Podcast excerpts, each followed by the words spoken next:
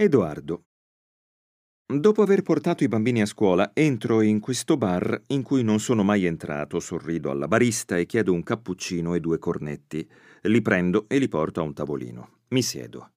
Bevo il cappuccino a piccoli sorsi e a ognuno di essi cerco di unire un pezzo di cornetto, che per antica abitudine stacco con le dita dal corpo della pasta perché non sopporto di vederla mozzata dalle mezze lune dei morsi. Guardo le persone che entrano ed escono dal bar dopo aver chiesto e bevuto di corsa un caffè o comprato ricariche per il telefono e biglietti dell'autobus. Ascolto le loro chiacchiere con la barista, le spezzo in parole singole e poi le divido mentalmente in gruppi di cinque. Quando il cappuccino è finito, mi rimane ancora più della metà del secondo cornetto.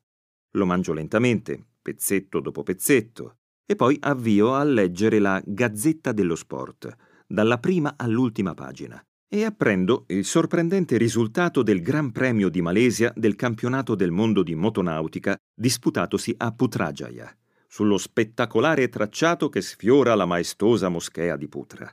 Ha vinto un quarantenne veneziano, Fabio Comparato. Passo poi al Corriere dello Sport Stadio, e anche quello leggo da cima a fondo. Altri giornali non ce ne sono, così alzo gli occhi e incontro lo sguardo incerto della barista. Solo per un attimo, però, perché subito si mette a strofinare il bancone, come se temesse potessi dirle qualcosa di spiacevole, perché ho notato che mi stava guardando. Mi accorgo che è più di mezz'ora che sono seduto lì in silenzio e allora mi alzo, pago quella colazione così diversa da quella che faccio di solito, un caffè e via, ed esco dal bar. Il mio primo giorno da disoccupato comincia così. Sono le nove e mezzo di un nuvoloso lunedì mattina di fine settembre del 2004 e non ho nulla da fare. Due settimane prima ho venduto il lanificio della mia famiglia e, come da accordi, sono rimasto in azienda fino alla sera dell'ultimo venerdì per facilitare il passaggio di consegne tra i vecchi e i nuovi proprietari. Carmine mi ha aiutato a riempire delle mie cose una cassa per il filato, che poi siamo riusciti a caricare nella bauliera della mia macchina. Ci siamo salutati con un breve abbraccio e sono andato a casa. Non ricordo cosa ho fatto nel fine settimana, se non continuare a pensare che è stata mia la colpa se abbiamo dovuto vendere. Mi hanno detto che non è vero, che è ingiusto e persino crudele, che non è colpa mia perché tenere in piedi un'azienda tessile in Italia nel XXI secolo non è un compito nemmeno lontanamente paragonabile a dirigerla negli anni 80 e 90, che è saltato tutto, tutto il sistema, non solo la nostra ditta. Io sorrido, ringrazio, ma la ditta c'era e ora non c'è più. L'ho venduta io e stamattina non mi è nemmeno riuscito di passarci davanti in automobile. Un futuro c'era, e ora non c'è più. Anche quello ho venduto, e a tre lire. Di chi è la colpa allora? Del mondo cattivo? Mi sa che andrò avanti così per un bel po' di tempo. Per anni, forse. Pugnalato da queste domande di cui son certo di sapere la risposta, sconfitto, cazzottato dai sensi di colpa, sminuito, incattivito, vuoto, incapace di spiegarmi l'assenza di significato di tutto ciò che mi si parerà davanti ogni mattina. Perché qui, fuori da questo bar dal quale sono appena uscito e certamente non rientrerò mai più, ho belle capito che sono e saranno le mattine il peggior momento della giornata, con quel loro spietato schiudersi verso il nulla, il mio nulla. Mi sforzerò di sorridere, certo, mi fingerò sereno, sollevato, persino allegro, perché non voglio preoccupare nessuno imparerò a nascondere ciò che penso davvero e a raccontare il suo esatto contrario. Una regola semplice e infallibile. Tra qualche giorno annuncerò che mi sono finalmente ripreso la mia vita, perché imprenditore non avevo mai voluto essere e non ero mai stato davvero. E chissà se ci crederanno. Chissà se, al di fuori della mia famiglia, gliene fregherà qualcosa a qualcuno di come sto. In ogni caso, da oggi la depressione diventa il tuo reame, Edoardo, e la visiterai ogni giorno che Dio manda in terra, montato sul destriero bianco della colpa, sempre scortato dal ringhioso randagio della tua incompetenza. Solo la poesia ti verrà in soccorso ogni tanto. E sarà bene tu impari a memoria quel che scrisse il Leopardi nello Zibaldone, per concederti un sorriso ogni tanto e confortarti vigliaccamente al pensiero che, per quanto tu stia male, qualcuno è stato peggio di te, molto peggio di te. Tutto è male, scrive infatti il maestro, cioè tutto quello che è è male. Che ciascuna cosa esista è un male. Ciascuna cosa esiste per fin di male. L'esistenza è un male e ordinata al male. Il fine dell'universo è il male. L'ordine e lo stato, le leggi, l'andamento naturale dell'universo non sono altro che male, né diretti ad altro che al male. Non v'è altro bene che il non essere. Non va altro di buono che quel che non è, le cose che non son cose. Tutte le cose sono cattive. Chissà per quanto tempo i palazzi, le strade, le automobili, le nuvole continueranno a sembrarti oggetti di scena. Il mondo, l'immensa scenografia di un teatro dove si mette in scena la tragedia ridicola d'un uomo e d'un popolo, dilapidatosi con le proprie mani. Perché lo vedi, lo sai, che non sei stato il solo a fallire, e che sono ormai centinaia e centinaia di migliaia le persone ad aver perso il lavoro da quando è avviato il nuovo millennio, in Italia, in Spagna, in Portogallo, in Grecia e persino in Francia. Era gente di manifattura, come te, trasformatori di materie prime, piccoli imprenditori, artigiani, tecnici, operai, troppi per essere tutti incapaci. E poi sono diventati milioni. Ci sono milioni di disoccupati in Europa. Cos'è successo? Come si è potuto arrivare a questo? Perché tutto ciò che andava bene ha cominciato ad andare male? E di andar male non ha più smesso. Di chi è la colpa? Guido. C'è un'altra poesia fondamentale, Edoardo. L'ha scritta William Butler Yeats e si intitola Il secondo avvento. Mentre ruota e ruota nella spirale sempre più ampia, il falco non può udire il falconiere. Ogni cosa si sgretola, il centro non può reggere. E la pura anarchia si rovescia sul mondo, dilaga la torba marea di sangue ovunque annega la cerimonia dell'innocenza. I migliori hanno perso ogni convinzione e i peggiori son colmi d'un ardore appassionato. Certo qualche rivelazione è vicina. Certo s'approssima il secondo avvento. Il secondo avvento. E appena pronuncio queste parole, un'immagine immensa assorta dallo spiritus mundi mi turba la vista.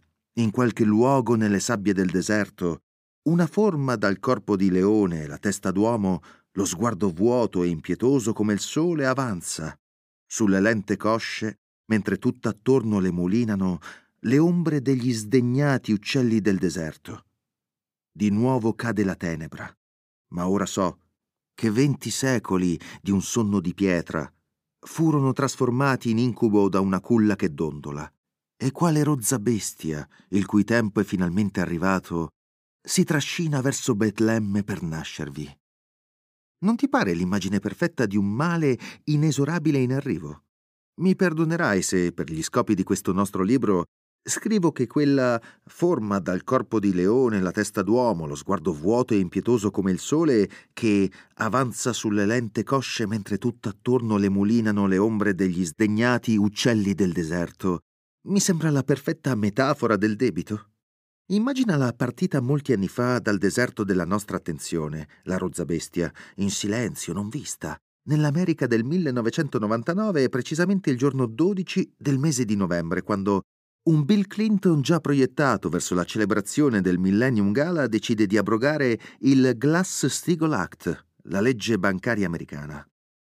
Era una legge nata nel 1933, subito dopo la Grande Depressione, e distingueva tra le funzioni di una banca che era obbligata a scegliere se essere una banca commerciale tradizionale, una di quelle che raccolgono e custodiscono i depositi dei clienti e concedono prestiti e mutui a persone e aziende, o una banca di investimento, una di quelle che, mentre operano sui mercati sia in proprio sia per conto dei loro clienti, svolgono un lavoro di assistenza e consulenza per le grandi imprese, assistendole in ogni loro bisogno finanziario, dall'ingegnerizzazione di strutture di derivati all'organizzazione di quotazioni di borsa o aumenti di capitale, alla creazione e gestione di sindacati di finanziamento.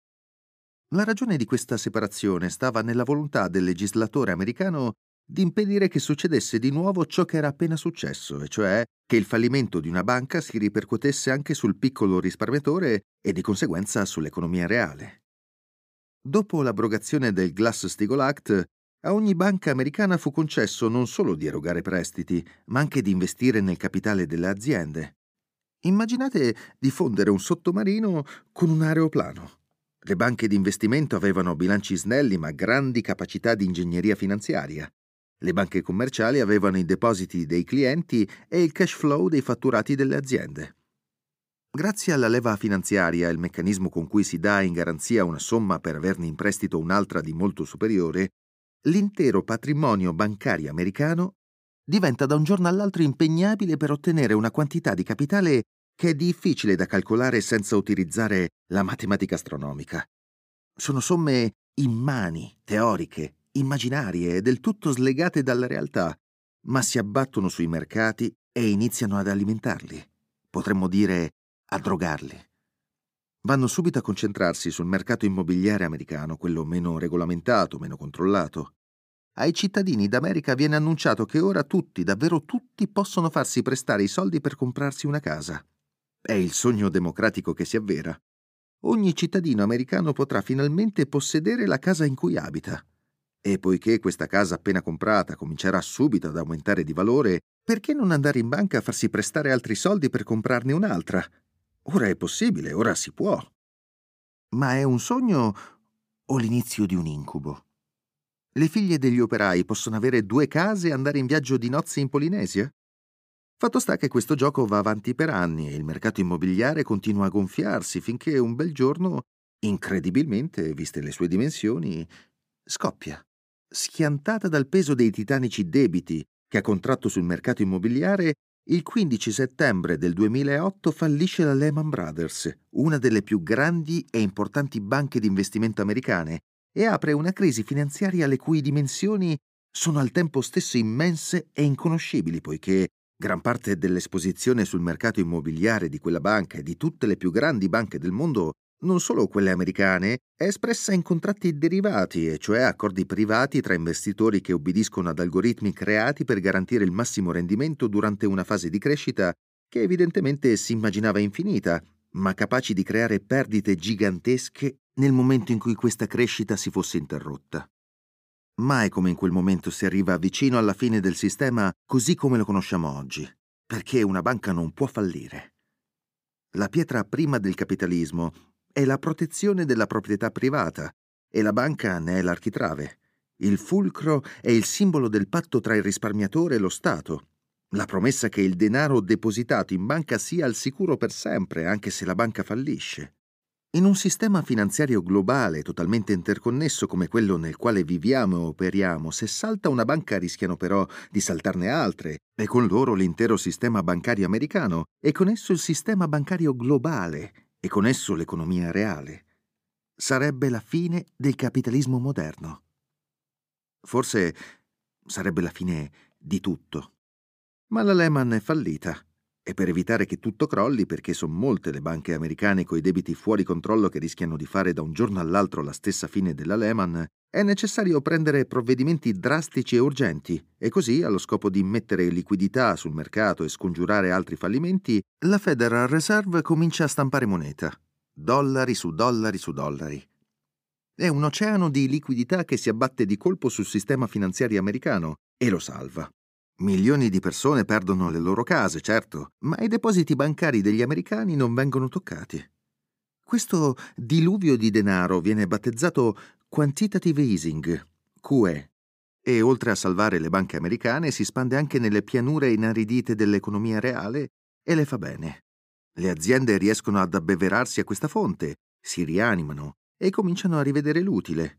L'America, come sempre, riparte velocemente dopo i suoi crolli e due mesi dopo elegge trionfalmente il primo presidente nero della sua storia, Barack Obama. L'Europa, invece, si trova a dover affrontare la crisi finanziaria del 2008, già provata dall'impatto delle conseguenze della globalizzazione, e finisce subito in una recessione profonda. In Italia il credito bancario si restringe, avvizzisce e si ferma del tutto. La crisi dell'economia reale si aggrava se possibile e cominciano a fallire anche quelle piccole aziende che erano miracolosamente riuscite a sopravvivere fino a quel momento. Edoardo. In quei giorni un amico artigiano mi raccontava che il momento peggiore della sua settimana era il lunedì mattina, verso le nove e mezzo, quando arrivava la telefonata del direttore di banca che gli annunciava che da Milano avevano deciso di ridurre il fido alla microtipografia che aveva ereditato dal padre. Aveva due dipendenti, questo mio amico, e di uno di loro non c'era proprio bisogno, ma essendo in difficoltà lo aveva tirato a bordo e s'era stretto la cinghia perché il lavoro era quello che era. I suoi clienti, anche e soprattutto i lanifici più grandi e illustri, lo pagavano in ritardo, quando lo pagavano. Cristianissimo, generoso, buono come il pane, il mio amico non aveva mai discusso col direttore di banca. Un po' per rispetto, un po' per sudditanza, non aveva protestato per le tre riduzioni che gli erano arrivate tra capo e collo negli ultimi tre lunedì ma di quel che restava del fido aveva un gran bisogno, perché ne andava del proseguimento stesso dell'attività. E così quel lunedì mattina prese il coraggio a due mani e domandò al direttore il perché di questa ulteriore riduzione. Il direttore disse che non era una cosa personale, lui non gli avrebbe certo ridotto il fido, ma purtroppo non aveva più nessuna autonomia su queste decisioni, che venivano prese tutte a Milano. Il mio amico chiese come facevano a conoscere la sua azienda a Milano, visto che fatturava sì e no mezzo milione di euro. Il problema è il tessile. Ma io non lavoro mica nel tessile. Non ho una filatura o un lanificio. Ho una tipografia. Stampo carta intestata, moduli, formulari. Ma la sua è una piccola azienda artigianale e le piccole aziende artigianali sono a rischio. Come a rischio? La mia azienda non è a rischio, direttore. Sto anche crescendo di fatturato, mi scusi non la sua in particolare. Diciamo che tutte le piccole aziende artigianali sono considerate a rischio. E poi lei lavora per aziende tessili e il tessile è considerato ad alto rischio. Gli hanno acceso un faro sopra al tessile a Milano. E poi comunque, dopo la storia della Lehman, stiamo riducendo tutti gli impieghi.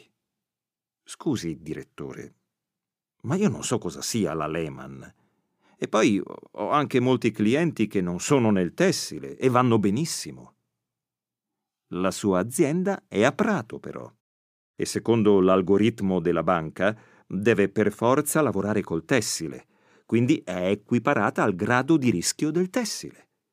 Non sono io che faccio gli algoritmi. Io non so nemmeno cosa sia un algoritmo, direttore. Ma se ora che le ditte sono in difficoltà, vi mettete a ridurre i fidi? Ci fate fallire tutti. Guardi, mi ascolti. Lo capirebbe anche un bambino, però, direttore, abbia pazienza. E se si fallisce noi, alla fine fallirete anche voi. Senta, le do un consiglio d'amico. Se lei sposta la sede da Prato e si trasferisce 5 chilometri più in là, tipo a Sesto Fiorentino, dove non c'è il tessile, forse da Milano le rendono un po' del fido che aveva prima. Così frega l'algoritmo, capito? Guido. E poi è l'Europa stessa a incrinarsi grazie a un colpo di scena così implausibile che se lo leggeste in un romanzo vi farebbe chiudere il libro e lanciarlo contro la parete, maledire l'autore e giurare di non comprare mai più nulla scritto da lui. Siamo nell'autunno del 2009 e Papandreou, da poco eletto primo ministro della Grecia, va in televisione e dice che i governi precedenti hanno falsificato i bilanci dello Stato fin dalla fine degli anni 90 per far sì che la Grecia avesse i numeri per poter entrare nell'euro. La regola vuole che ogni Stato dell'area euro possa avere un deficit di bilancio non superiore al 3% del suo prodotto interno lordo, pena l'adozione immediata di una serie di misure che riportino questo rapporto nella percentuale indicata. Sarà bene aggiungere che questa percentuale del 3% Non è legata a nessun riferimento scientifico. Non è un valore prima del quale o oltre il quale scatta automaticamente un qualche tipo di processo nell'economia di un paese. È una percentuale fissata arbitrariamente. A dar peso alle ricostruzioni venne stabilita da un oscuro burocrate all'inizio dell'integrazione europea e inserita in uno di quei fondamentali trattati che governano le nostre vite.